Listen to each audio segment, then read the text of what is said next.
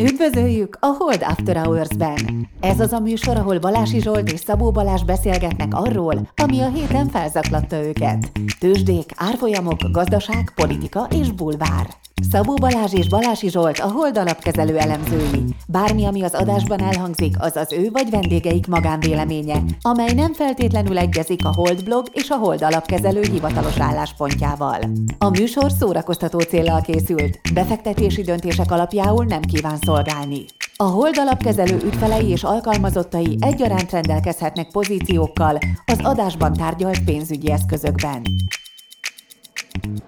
Kedves hallgatók, ez egy olyan előadás, amit csak én tartok, és igazából YouTube-on élvezhető száz százalékban, mivel rengeteg gyönyörű ábránk van a beszédhez. Viszont ha valaki mindenképpen autóvezetés közben szeretne gazdaságról hallgatni, akkor azok kedvéért föltöltöttük csak a hanganyagot is. Ha valakit a videó érdekel, akkor az menjen a Hold alapkezelő YouTube oldalára, vagy a Hold blogra, és ott megtalálja. Így vagy úgy, de mindenkinek jó szórakozást. Na hát, üdvözlök mindenkit, Balási Zsolt vagyok, a Hold After Hours-ból lehet ismerős a hangom, és hát most egy ilyen, nem tudom mi lesz, egy gazdasági videó hosszú távról. É, miért hosszú táv? Mi hosszú távon fektetünk be a gazdaságban, óriási előny, ha az ember hosszú távon gondolkozik. Mivel foglalkozik most mindenki? Gázárral, inflációval, ezek el fognak múlni. Ezek, ezek nem, még 2008-9 is, két év múlva már észre se vettük a csárton. Ami most jön, az tized annyi stresszt sem fog gazdaságilag okozni, mint egy Covid, pláne mint egy 2008-9. Ezért inkább koncentráljunk a hosszú távra. Ugye, mint teszi azt mondjuk Warren Buffett, vagy mint a Hold alapkezelő. És a következő előadásom az azért szubjektívebb lesz az átlagosnál. Viszont ha arra gondolunk, hogy így 240 ezeren plusz egyen nem unatkozni fogunk fél órán keresztül, hanem remélhetőleg eléggé provokálok ahhoz, hogy kitérő székdobálás fogadja a végén, akkor csak bátra, mindenki otthon a négy fal közt bármit haigálhat, Mit fogunk végigvenni? Az előző válság, ugye 2008-9, utána elindultunk 2010-ben egy óriási globális konjunktúrába, és most megyünk bele, már benne vagyunk, a fene tudja, a következő válságban. Mi történt ez alatt a magyar gazdaságban? És miért ez a cím? Mi ez a cím? Ugye ez egy olyan kormányszlogan, ami egy évről évre néha előkerül, és én évről évre néha elcsodálkozom, hogy mi a fenét jelent. Mert ha azt mondom, hogy Balási Zsolt jobban balettozik, akkor a hallgató elgondolkozik, hát azért csak be kellett volna fejezni ezt a mondatot, hogy mi az, hogy jobban, hogy mégis kinél. És mi az, hogy balettozik, hogyha az Balási Zsolt csinálja. Na hát valami ilyesmi gondolatok szoktak felötleni bennem, amikor ezt látom, úgyhogy elgondolkoztam, jöjjön a szubjektivitás, kinél kell jobban teljesíteni, szerintem a régiónál, és mi az, hogy teljesít, na ezt fogjuk végignézni különböző aspektusaiból. Kezdjük a legkézenfekvőbb metrikával, a GDP-vel, és ide két ábrát tettem föl. Ugye az egyik ábra az egyfőre jutó GDP PPP alapon, tehát vásárlóerő paritásra súlyozva, magyarul, hogy a megtermelt mm, gazdaságban mennyit tudok vásárolni, mondjuk fodrászságot. A másik pedig ennek a GDP-nek a változása, és ezekbe bele lehet kötni. Tehát, hogy miért nem ilyen ábra, miért nem olyan ábra, miért nem reál, miért nem nominál, stb. Bármibe bele lehet kötni. Ide rakhatnék hat darab ugyanilyen ábrát. Ígérem, mind a hatnak ugyanaz lenne az üzenete, amit ezen is látunk, és mit látunk ezen a kettőn.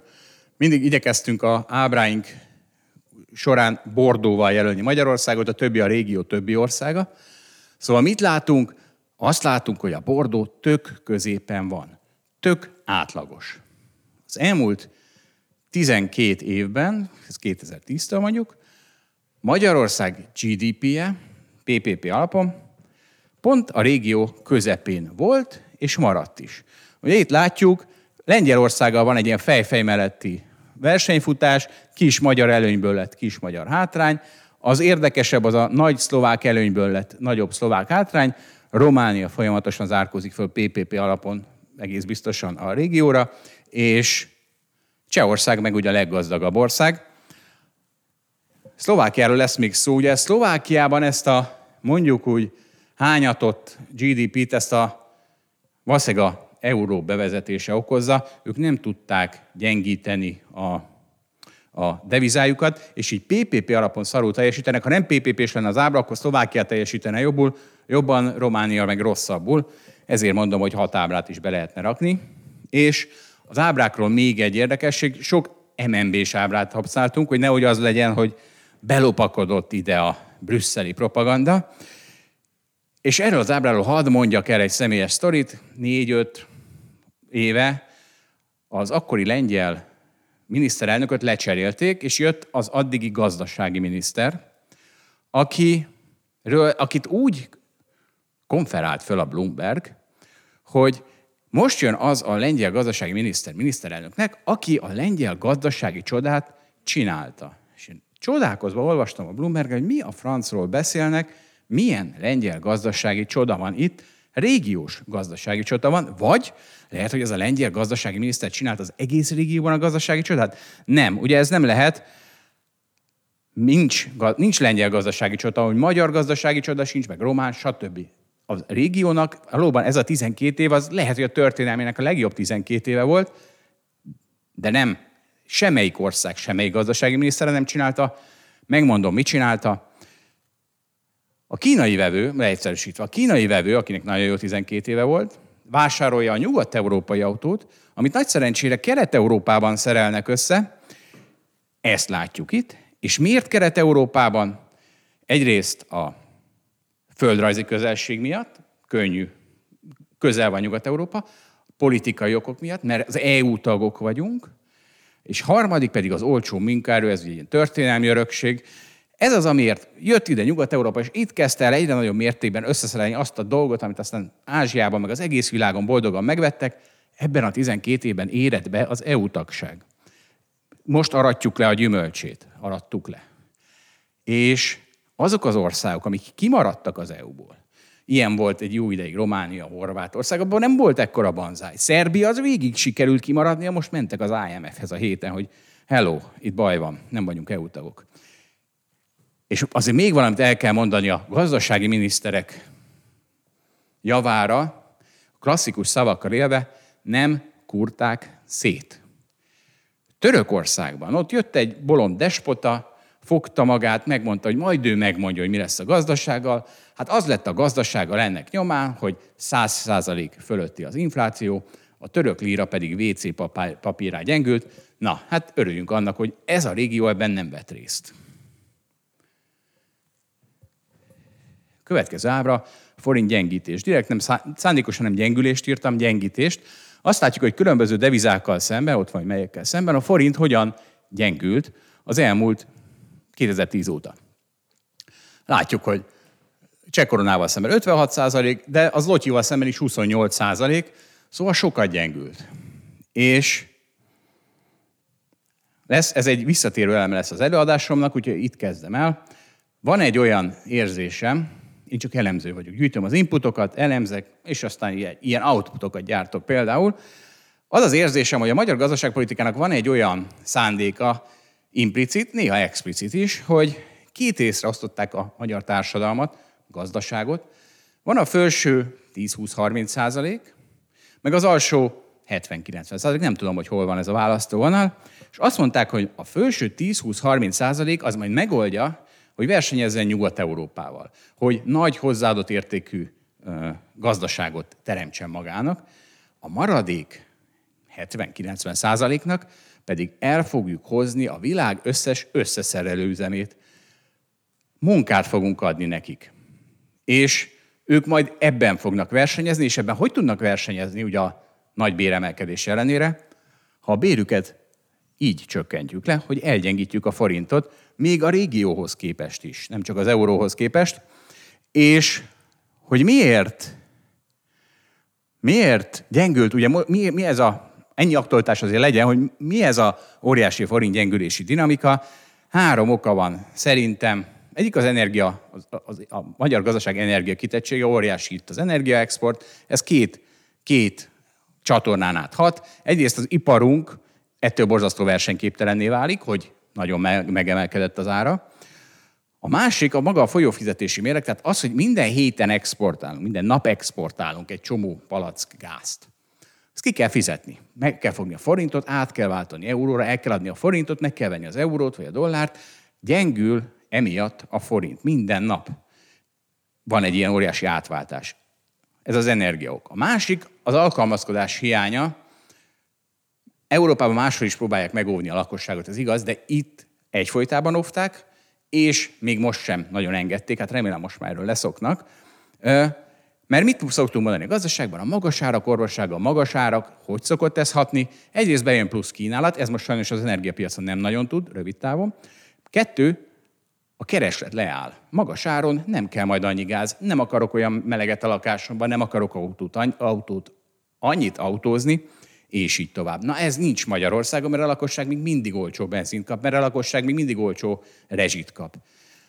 Egy másik, és ugye ez is, ez is probléma a forinttal. A harmadikok, az EU pénzek, erre most nem fogok menni, óriási veszekedés van Brüsszelre, lesz vagy nem lesz, nagyon sokat tud segíteni a forinton, ha megérkezik az, az EU pénz. Még egy ok, ugye a választások előtti pénzosztás, az egy óriási inflációs nyomás, rengeteg pénz jelent meg a gazdaságban, gyengíti a forintot, és ilyen körülmények közt az MNB hiába tesz meg mindent. Tehát ami az MNB-től telik, azt most már megteszik azért, hogy ne gyengüljön az a forint. Jelenleg Magyarországon 12% az alapkamat, a régió többi országában 6-7%. Egy éve még Magyarországon volt alacsonyabb az alapkamat. És ugye az alap, a, a kamat, azaz a deviza árfolyamat leginkább, legbiztosabban befolyásoló tényező, ami ami segíthet, ami erősítheti a forintot. Tehát ha nem lenne ilyen magas az alapkamat, akkor garantálom, hogy még gyengébb lenne a forint. De ez egy ilyen hosszú távon ható folyamat, hogy mennyit kap az, aki forintot tart szemben a többi devizával, majd reméljük idővel nagyobb hatása lesz.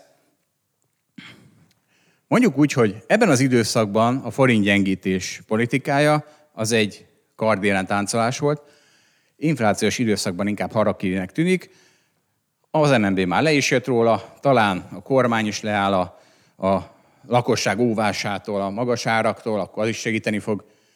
Na, bízunk a legjobbakban. Miért mondtam azt, hogy gyengítés?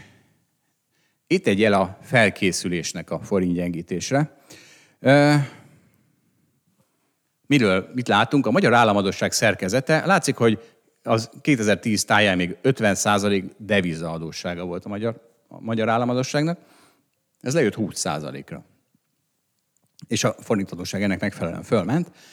Akkor jó, deviz, akkor rossz devizadóságot tartani, ha a forint gyengül. Ugye ezt láttuk a, a ingatlan devizahitelezésnél is. Ott az volt a probléma, hogy olyankor vették fel a devizahitelt, amikor a forint erős volt, és onnan aztán gyengülésnek indult, az rossz volt. Hogyha a forint erősödésnek indul, miközben sok a devizahitelünk, az ugyanolyan jó lenne a devizahiteleseknek, mint amilyen rossz volt a forint gyengülés. És igazából, tehát ez is egy jele annak a tudatos forintgyengítésnek, de ugyanez volt a devizahitelek betiltása, rossz devizahitel, hogyha gyengül a forint, és a kettős kamatrendszer, ugye a MAP plusz, hogy a lakosság, aki hajlandó lett volna euróba elmenekíteni a pénzét, az így most kevésbé volt hajlandó, mert itt kapott 5%-ot. És ez egy óriási jó pont egyébként. Tehát ez a magyar gazdaság politikának egy óriási jó pont, mert a török gazdaság az azért megy kvázi csődbe, és ezért nem fog a magyar gazdaság csődbe menni. Ez egy, ez egy fontos jele annak, hogy miért nem fog. A török gazdaság úgy gyengül a török lira, hogy a török gazdaságban rengeteg devizaadóság van, és az ezer csatornán hat vissza. Ami még ezen az ábrán érdekes, hogy elindult fölfelé a devizadóság. És ez is egy nagy pozitívum. Azt hiszem. Egy jó hedge fund manager, alapkezelő, amikor gyenge a forint, akkor elkezdi longolni. Ugye amikor olcsó a forint, akkor megvesszük, hogy hát, ha majd drágább lesz. Itt ez történik. Amikor devizahitelt kezd el kibocsátani a magyar állam, akkor elkezdi longolni a forintot, és sokkal jobb ez gyenge forintnál, mint erős forintnál, Igazából azt várom, és az egy zseniális húzás lenne, de politikailag nyilván nem merik meglépni, hogy a lakosság számára is megnyíljon újra a devizahitelezés, hát ahhoz gratulálnék. Nézzük, mi van a munkaerőpiacon, egy újabb aspektus. Ez a foglalkoztatási ráta. Ugye a foglalkoztatási ráta az miről szól, hogy hány szá- a munkaerő, munkaerőpiacnak hány százaléka dolgozik. Mint látjuk, az időszak elején 2010-ben 54 százalék, ugye ez egy tipikus MNB sávra, bocsánat, Bordó a magyar. A zöld sáv az az, hogy a régiós, a V3 országok milyen tartományban tartózkodnak, a, a zöld csík, az a, ennek a V3-nak a súlyozott átlaga, a kék pedig az EU átlag. Szóval mi történt? 2010-ben nagyon kevesen dolgoztak Magyarországon mindenkihez képest, 55 százalék, és ezt aztán 2016-ra sikerült fölverni a régiós átlagra 65 százalékra, most már nem tudom, 70 százaléknál járunk. Lehet, hogy ez a közmunka egy pozitív hatása, de nyilván a, a munk, tehát a, az a G, tehát látjuk, megint lát, tehát itt is lesz, sokszor ki fogom hangsúlyozni, tehát is látjuk, hogy ezért az egész régióban ez folyamatosan javulás van. Egyre több munkaerőre van szükség az egész régióban. És ez egy nagy pozitívum, csak azért megvan a hátulütője, hogy kezd elfogyni a tartalék. Tehát nem esít a munka, de most már nincsen, aki nem esedjen. Úgyhogy a jövő szempontjából ez egy hátulütő, és mindjárt mutatom, illetve még nem, ez itt a, ez a klasszikus munkanélküliségi ráta. Látszik, megint együtt jön le az egész régióban, és látszik, hogy elfogyott, nem tud lejjebb menni. Az, hogy már 2% nem dolgozik, ez Csehország, vagy 4% nem dolgozik csak, ők, ők már nem fognak feltétlenül munkát találni, vagy nagyon nehéz nekik munkát találni. Ennyi munkanélküli mindig kell, hogy legyen egy gazdaságban, és nem tudjuk ezt lejjebb tolni. Már pedig, ha elfogyott a munkaerőtartalék, ugye látjuk az együtt lejövő ábrákat, ne, fele, ne felejtsem ezt hangsúlyozni, ha elfogyott a munkaerőtartalék, akkor Magyarország nagy bajban van. Itt azt látjuk, a GDP mivel egyenlő? A munkaerő mennyisége szorozva a munkaerő termelékenységével. A mennyiség, mint láttuk, Magyarországon nagyon nőtt a régióban, egyre többen dolgoztak, csak ha levonjuk ezt az egyre több embert dolgozását, akkor azt kapjuk, hogy valójában csökkent a GDP Magyarországon, mert csak a, mennyi, a munkaerő mennyiségétől javult, a termelékenységtől nem. Szlovákia itt megint a legrosszabb ezen az ábrán, valószínűleg megint az euró bevezetése, nincs deviz, ami gyengít, stb. Ilyesmi hatás lehet mögötte. És az a helyzet, hogyha elfogyott a Magyarországon a munkaerőpiaci tartalék, már pedig nagyon úgy tűnik, hogy elfogyott, nehéz látni a további javulást. Reméljük, majd megtaláljuk. Illetve hát erről szól ez az előadás, hogy megtaláljuk-e. Na nézzük, ha már kvantitatíve jól teljesített a munkaerőpiac Magyarországon, nézzük, hogy kvalitatíve is jól teljesített, ezt nézzük meg a bérekben. Havi bruttó átlagbér az Európai Unióban megint vásárlóerő paritáson, Magyarország hátulról a negyedik. Hát ez nem egy túl fényes eredmény, csak Bulgária, Görögország és Szlovákia áll rosszul, rosszabbul. És amit látjuk, a bérköltségek index Magyarországon nőtt a legkevésbé a régióban, ha euróban mérjük, 40 kal nem tudom mennyi, 9-10 év alatt. Romániában ugyanez 100% volt, Lengyelországban egy kicsit magasabb, mint Magyarországon. De semmiképpen nem mondhatjuk, hogy jobban teljesített, hiszen a legrosszabbul. Na, ezt nagyon szeretem ezt az ábrát. Eddig azt mondtam, hogy nincs magyar gazdaság, régiós gazdaság van, és annak ment jól. Hát de igazából nem csak fölfelé van egy gazdasági egység, hanem lefelé, hogyha lefelé megyünk, akkor is megtaláljuk ezeket a sokkal kisebb gazdasági egységeket. Mert mit látunk? Van a bruttó, havi bruttó átlag kereseteket megyénként. Azt látjuk, hogy Budapesten ez 500 ezer forint, nem tudom épp ez mikor, ez a 2020-as éves átlag. És látjuk, hogy van a Budapest-Bécs tengely, ahol szintén magasak a bérek. Ez még a vonzás körzete, szintén, bár már alacsonyabb, de még mindig magasabb. Vannak egy-egy vidéki nagyvárosok, ahol betelepült egy nagy akkumulátorgyártó, nem tudom milyen gyártó, gumigyártó, föltolja a béreket, de vannak a leszakadó régiók, pláne Észak-Kelet Magyarország, ahol kis túlzással fele akkora bérek vannak, mint Budapesten. És ez a térkép, ez igaz lenne, ha közfoglalkoztatottságot, munkanélküliséget, termelékenységet, bármit raknék ide be, ugyanezt a osztatot látnánk Magyarországon. Nem magyar gazdaság van, hanem van kelet-európai, meg például budapesti. És ez azért is érdekes ez az ábra, mert ugye az euró ellen szokott az az érv lenni, hogy Szabó László példáját fogom felhozni, ugye a holdalapkezelő elnöke, dupla nyugdíjas elnöke. Szóval ő szokta azt mondani, hogy az a baj az euróval, hogy olyan, mint a menzakaja. Menzár mi történik? Beül a 80 kilós 13 éves gyerek, meg a 30 kilós 8 éves gyerek, és ugyanazt a kaját kapják. Az egyik éhesen áll föl, a másik nem tudja megenni. Na, ez a baj az euróval, az euróvezet számára. Csak hát akkor Magyarország számára is óriási baj van a forinttal, meg az alapkamattal, mert van a 80 kilós budapesti gazdaság, meg a 30 kilós észak-kelet-magyarországi gazdaság, mégis ugyanazt a forint árfolyamot, mégis ugyanazt az alapkamatot kapják. Megmondom, mi a különbség, az országhatár pszichológiája. Azt hisszük, hogy egy forint működik, mert az országhatáron belül van, de az euró az már országhatára kívül terjed, pedig pont ugyanazok a hatások hat, feszítenek szét egy eurót, mint egy forintot. Ezt egy kicsit hadd taglaljam még, mert nagyon szeretek ilyen antipropagandát folytatni. Ezt a Bérunió, ugye azt is néha Bérunió is előkerül, hogy legyen Európában Bérunió, az is milyen hülyeség. Lássuk meg, mekkora hülyeség.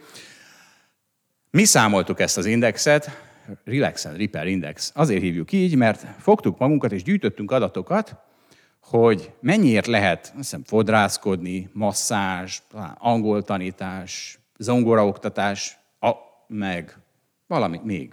Csupa olyan szolgáltatás, amiben a munkaerő, a munkabér a nagy költség. Tehát gyakorlatilag 100%-ban azzal korrelál. Megnéztük, hogy ebből egy átlagot képezve milyen lesz ez a Bécs-Budapest Tápióbicske bértengely. És mit találtunk? Egy magyar kis, ami egy magyar kisközségben 1000 forintért meg lehet csinálni az átlagát, az Budapesten 2300, Bécsben 4000, Londonban 5400. Magyarul ugyanaz a bérkülönbség, ami Budapest és Bécs között megvan, az még nagyobb Budapest és a magyar kisközség között. És mégis követeli, követelik politikai pártok a béruniót.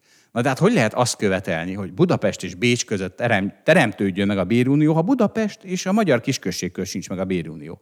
Mindjárt mondom, hogy hogy lehet. Mert, mert mi még a, mi még a politikai szlogen, jönnek a gonosz nyugati multik, kizsákmányolják a magyar munkaerőt, azért keresít kevesebb a fodrász. Na de könyörgöm, akkor itt mi van? Jön a könyörtelen budapesti multi, és kizsigereli a falu lakosságát? Nem, nem ez van. Ez egy teljesen természetes gazdasági folyamat, ebben most nem fogok belemenni, ami ellen nem jó adakozni. Tehát a szocializmus az, ami megteremti az egyenlőséget, mindannyian utáljuk, ugye?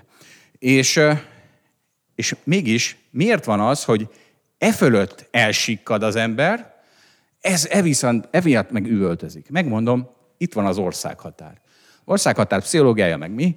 Ez így elnyomás, meg kizsákmányolás, ez egy teljes, ez, ez, ezzel meg nem foglalkozunk.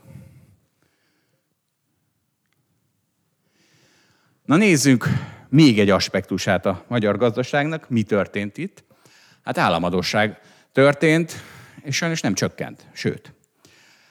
Látjuk 2010 elejéről 80%-ra nőtt a magyar államadosság, lejött 70% alá éppen, majd megint látjuk, ugye együtt, az összes országban együtt jött le. Majd jött a koronavírus, az összes országban visszarakta gyakorlatilag a kiinduló állapotra, és mert, és ugye mi, mi ez az együtt csökkenés? Ugyanaz, amit a GDP ábrán láttunk, ugyanaz, amit a munkaerőpiaci ábrán láttunk. Egyszerűen nő a GDP, tehát nő a nevező, igen, és így csökken a, a GDP arányos államadóság.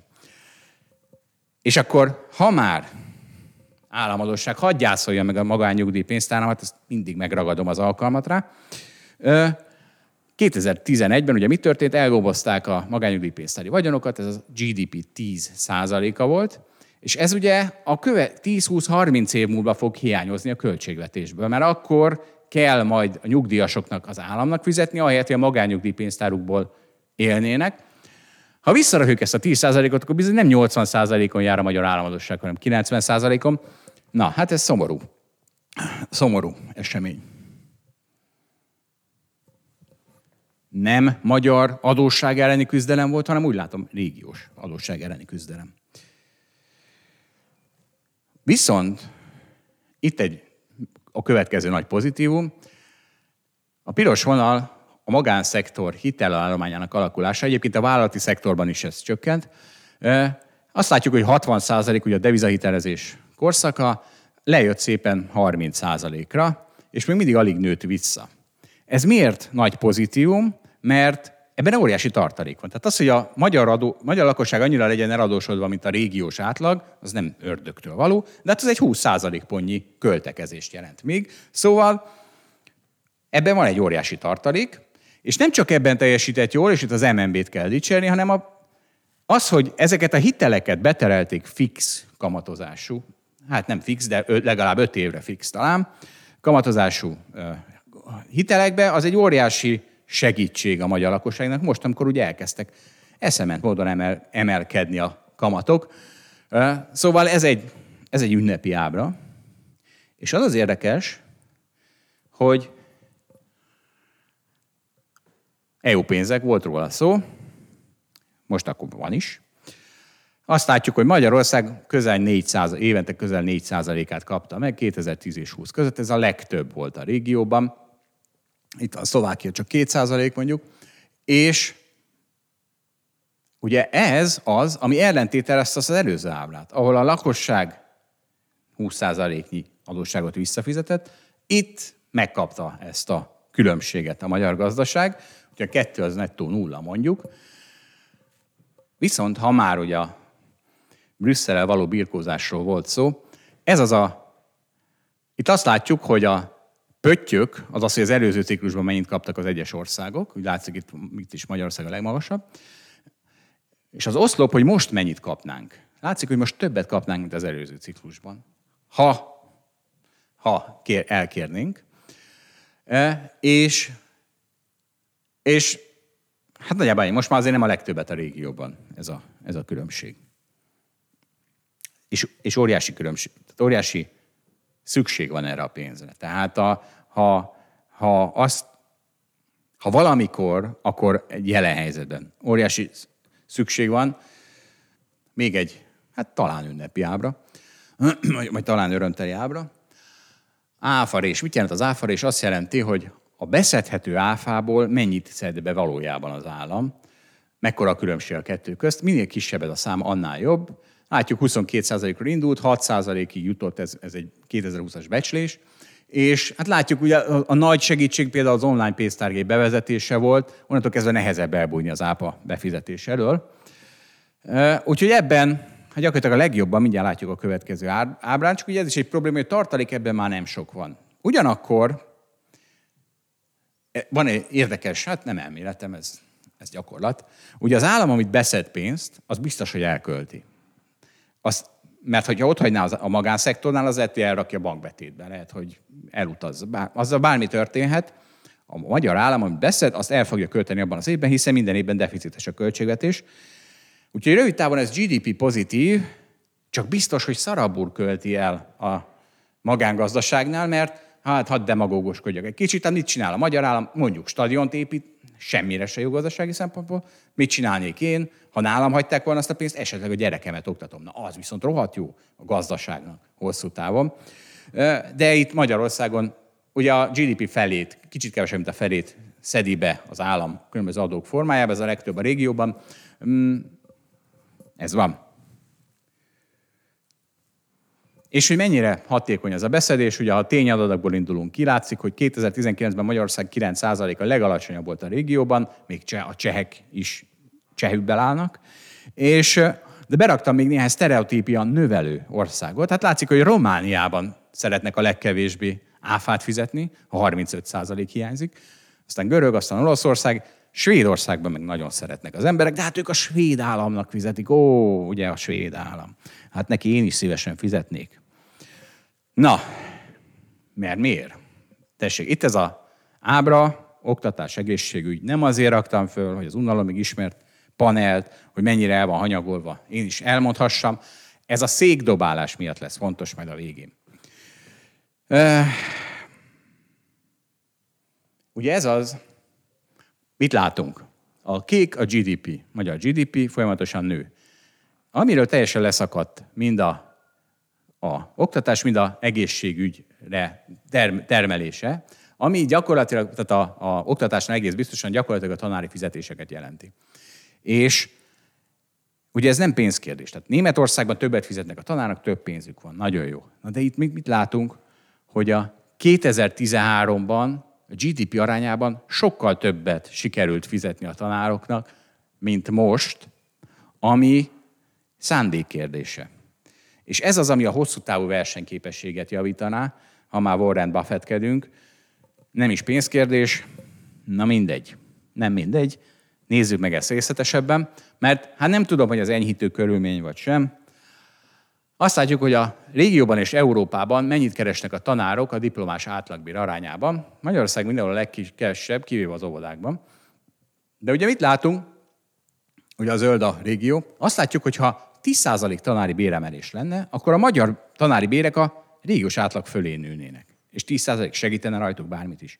Nem segítene.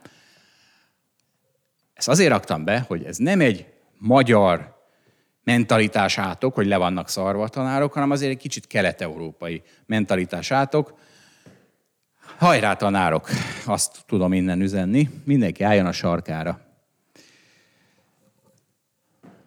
Ha már oktatás, meg is van az eredménye.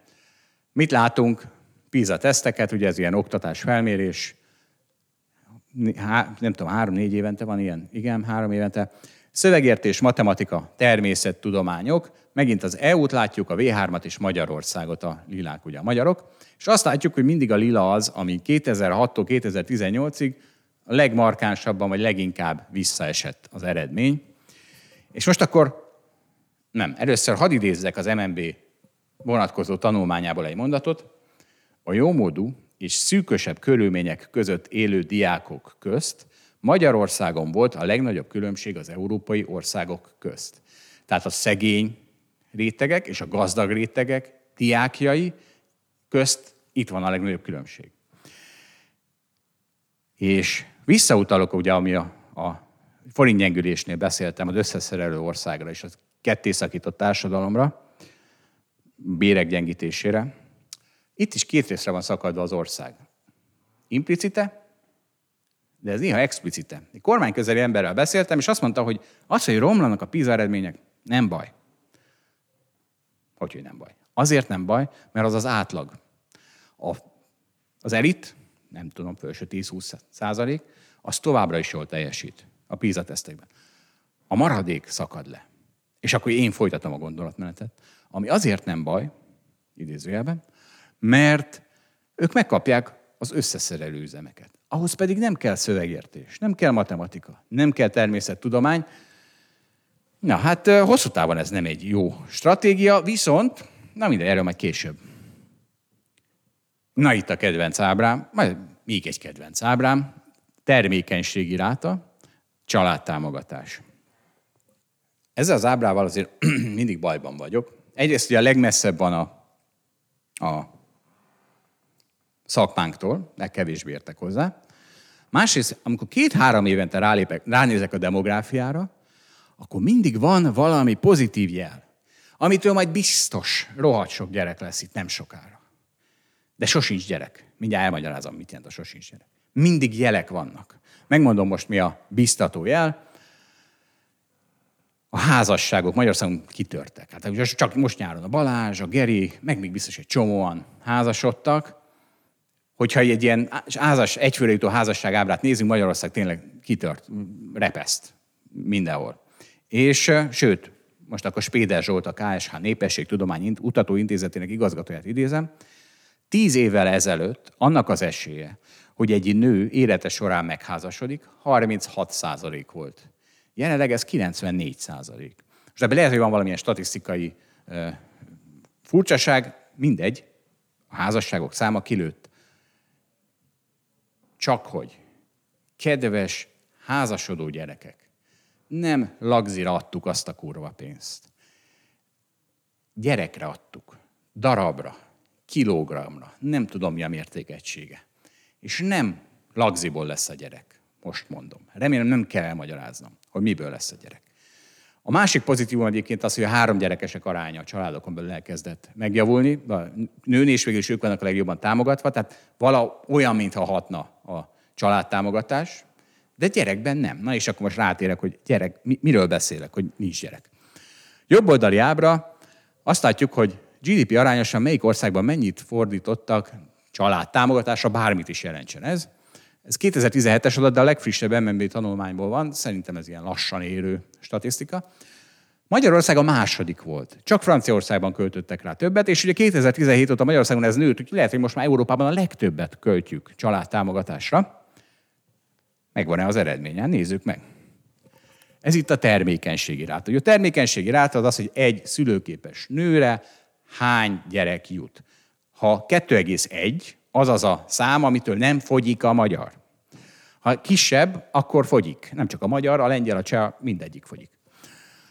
Mit látunk megint MNB sávra? A zöld sáv a V3, középen a zöld vonal a V3 átlaga. Most két bordónk van. Két Magyarország van. Megmondom miért. A felsőben benne vannak a külföldön született gyerekek is. És akkor az ember fölteszi magában a kérdést, hogy a magyar családtámogatás vajon mennyit segít a külföldön születő gyerekek számára? Nem tudom. De nyilván az MNB se tudja, azért van szerintem két lila bordó ilyen vonal. A kék megint az EU, szolid csökkengetés. És mi történt? 2008-9-ben ugye globális világválság, nagyon beesett a magyar termékenységi ráta, és ennek a visszatöltődése indult el itt az elején. Ugye itt még azért nem nagyon volt családtámogatás, pláne ható családtámogatás, mert ahhoz 9 hónap kell, hogy hasson. De aztán 2013-tól gyönyörű növekedés. Csak ha-hó. A régióban is. Pont ugyanaz a növekedés, mint a GDP, mint a munkanélküliség, mint a adósság. Hát hogy van ez? Na másnak is feltűnt ez a hogy van ez. És a Válasz Online készített különböző régiós országokban demográfusokkal, vagy beszélgetett, hogy mi a tök van a régióban, mi ez az együttnövő termelékenység, termékenységi ráta. Szlovákiában például alig van, nem tudom hol van, alig van családtámogatás, és a szlovák demográfust fogom idézni, mert ő erősíti a legjobban a narratívámat. Szóval Branislav Blehával fogunk beszélni, Szlovákiában, ahol nincs, idézőben nincs családtámogatás. Véleményem szerint a családpolitika hatása korlátozott. Valójában a keret-közép-európai országokban a növekedés inkább a korábban elhalasztott születések visszapótlásának köszönhető, fogalmaz. A demográfia saját életét éli. És akkor az újságíró elviccelődött Blehával, hogy a demográfusok a legőszintébb emberek. Bezeg egy politikus sosem ismerné be, hogy a világ nélküle is pont olyan lenne, mint a döntéseivel. És igazából ennél rosszabb a helyzet. Meg is Péter Zsoltot fogom idézni. Ez a növekedés, amit itt 13-16 közt látunk, 15 közt, az egy átlag. Hát nyilván egy átlag. És megmondom, hogy ki az, aki nagyon húzta Spéder Zsolt szavaira, a legfiatalabbak, 19-20 éves szülők, és a legalacsonyabb végzettségűek. Ez miért érdekes? Azért, mert ők nem voltak támogatva. Ők nem kapnak családtámogatást. Mert hogy, hogy kell családtámogatást kapni? Vagy adó visszatérítés, hát a legalacsonyabb jövedelműeknél az nem egy nagy öröm, pláne az elején. Vagy csok, stb. különböző hitelek, ahhoz meg hitelképesnek kell lenni. Hát az se a legalacsonyabb végzettségűeknél lesz jó. Sőt, ehhez hozzácsapok egy Balási Zsolt kutatást is. Magyarországon a legmagasabb termelékenységi ráta szabolcs szatmár bereg megyében van, 1,9, a legalacsonyabb Budapesten 1,2. Ez megint csak azért érdekes, mert úgy, ahogy a szegényeket nem támogatja a családtámogatás, ugye láttuk, hogy szabolcs szatmár bereg megyében fele akkora a jövedelem, átlag jövedelem, mint Budapesten. Tehát nagyon furcsa ez a családtámogatás, gyerekszülés, össze, kölcsönhatás. Mondjuk azt szerintem, hogy ez a családtámogatás Magyarországon az építőiparnak adott támogatás volt. Tehát ugye föl is az ingatlanárak mindenhol a régióban, de itt messze a legjobban. Három ok miatt szoktak politikusok az építőiparnak szeretni adni családtámogatást. Egy, mert ebben kicsi az import hányada. Tehát, hogyha odaadom egy vállalatnak, hogy modernizálj, akkor az a pocsék, az fogja magát és importál valami menő gépet külföldről, amitől sokkal hatékonyabb lesz a termelése, ami hosszú távon sokkal jobb, de külföldön költött el. Hát ezt nem szereti a magyar kormány. Valószínűleg a többi kormány se. Kicsi az import hányad az építőiparnak. Kettő, a, a képzetlenek, ugye a munkaerőpiac, a képzetleneket a munkaerőpiacba könnyű beszívni. Hát téglát rakni tudnak, nem menőgépeket üzemeltetni. A harmadik, azt nem mondom el, azt mindenki ott van a négy fal közt elemezze ki, hogy mi lehet. És az az érdekes, hogy igazából mehetett volna az oktatásba is ez a óriási családtámogatás, úgymond. Lehetett volna, hogy a tanár nem a, nem a kőműves bére nő meg, hanem a tanár bére nő meg. Az is száz, az, az pláne száz százalékban a, a belföldi piacra megy, legalábbis első körben. Hát sajnos nem az lett. Ez egyik rövid távon segít inkább, mert az építkezés az ott azon a GDP-t növel, az oktatás az nagyon hosszú távon növeli a GDP-t. És akkor hadd mondjam el a elméletemet a takarítónő államról, elnézést attól, aki ezt már ismeri. Ezt azoknak üzenem, akik az állam nagyobb szerepét szeretnék látni a gazdaságban, meg a társadalomban. Szerintem ők azt hiszik, hogy úgy működik az az állam, mint ahogy az én meg a takarító viszonya. Elhívom a takarítót, bejön, megmutatom neki, hogy itt van kosz, itt van rendetlenség, nekiáll, kitakarítja, rendet rak, a végén mind a ketten örülünk, fizetünk, távozik, és megbeszéljük, hogy mikor jön megint. Gyönyörű. Csak az a baj, hogy az állam nem így működik. Ha az állam jön hozzám takarítani, itt van rendetlenség, itt van kosz, neki áll, nagyobb a rendetlenség, nagyobb a kosz, az értékeim része esetleg még el is tűnt, majd amikor távozik, akkor magával viszi a kulcsot, és közli, hogy majd jön. Na. És akkor ennyi durvasság után mi jön a legnagyobb durvasság? A tanulság. Legalábbis szerintem a tanulság. Amíg a régiónak jó, addig Magyarországnak is. Nem magyar gazdaság van, régiós gazdaság. Nem szabad leválni az euróról, ennyi a titka. Nem szabad unortodox irányokba elindulni. Nem szabad a régióról levágni. Ugye még egyszer, azok az országok, amik kimaradtak a régióból, Szerbia az EU-ból, a régióból, jól megszívták. Viszont az összeszerelő gazdaság státuszból kiemelkedés irányába semmi nem történt itt az elmúlt években, hát egy csomó építőipari beruházás például. Tehát Ausztria sose lesz utolérve, de nem is cél. Ez az utolsó mondat az elég pessimista hangzik. De egyrészt hadd had szedjem elő a futball karrierem tapasztalatát, nem profil labdarúgásról van szó.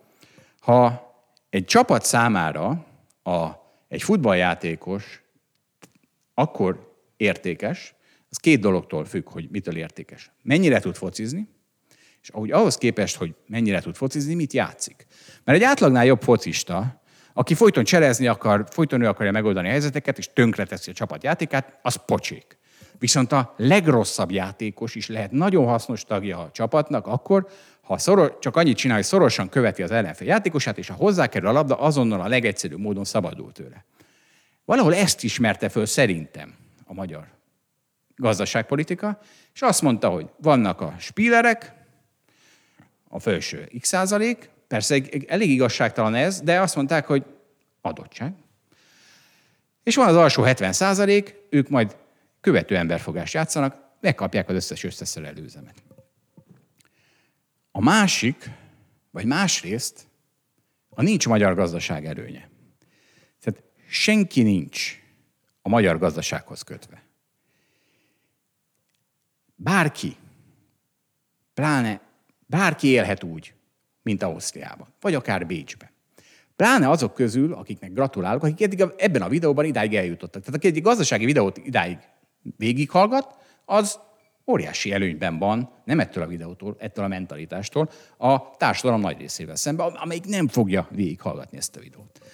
És tehát bárki, nem kell egy magyar gazdaságnak utolérni az osztrák gazdaságot ahhoz, hogy bárki élhessen osztrák szinten, sőt, akár egész Budapest élhet osztrák szinten. Hát azt nem mondom, hogy Bécsin, de osztrákom. Na, hát és akkor köszönöm szépen a figyelmet, kezdődhet a székdobálás, csak óvatosan. Ha valaki hetente szeretne széket dobálni, javaslom, hogy hallgasson Szabó Balázsral minket a Hold After Hours-ban. Mi is szoktunk széket dobálni egymáshoz, téma tőzsde, gazdaság, politika, bulvár, bármi. Köszönöm szépen még egyszer a figyelmet, a viszont hallásra, a viszontlátásra.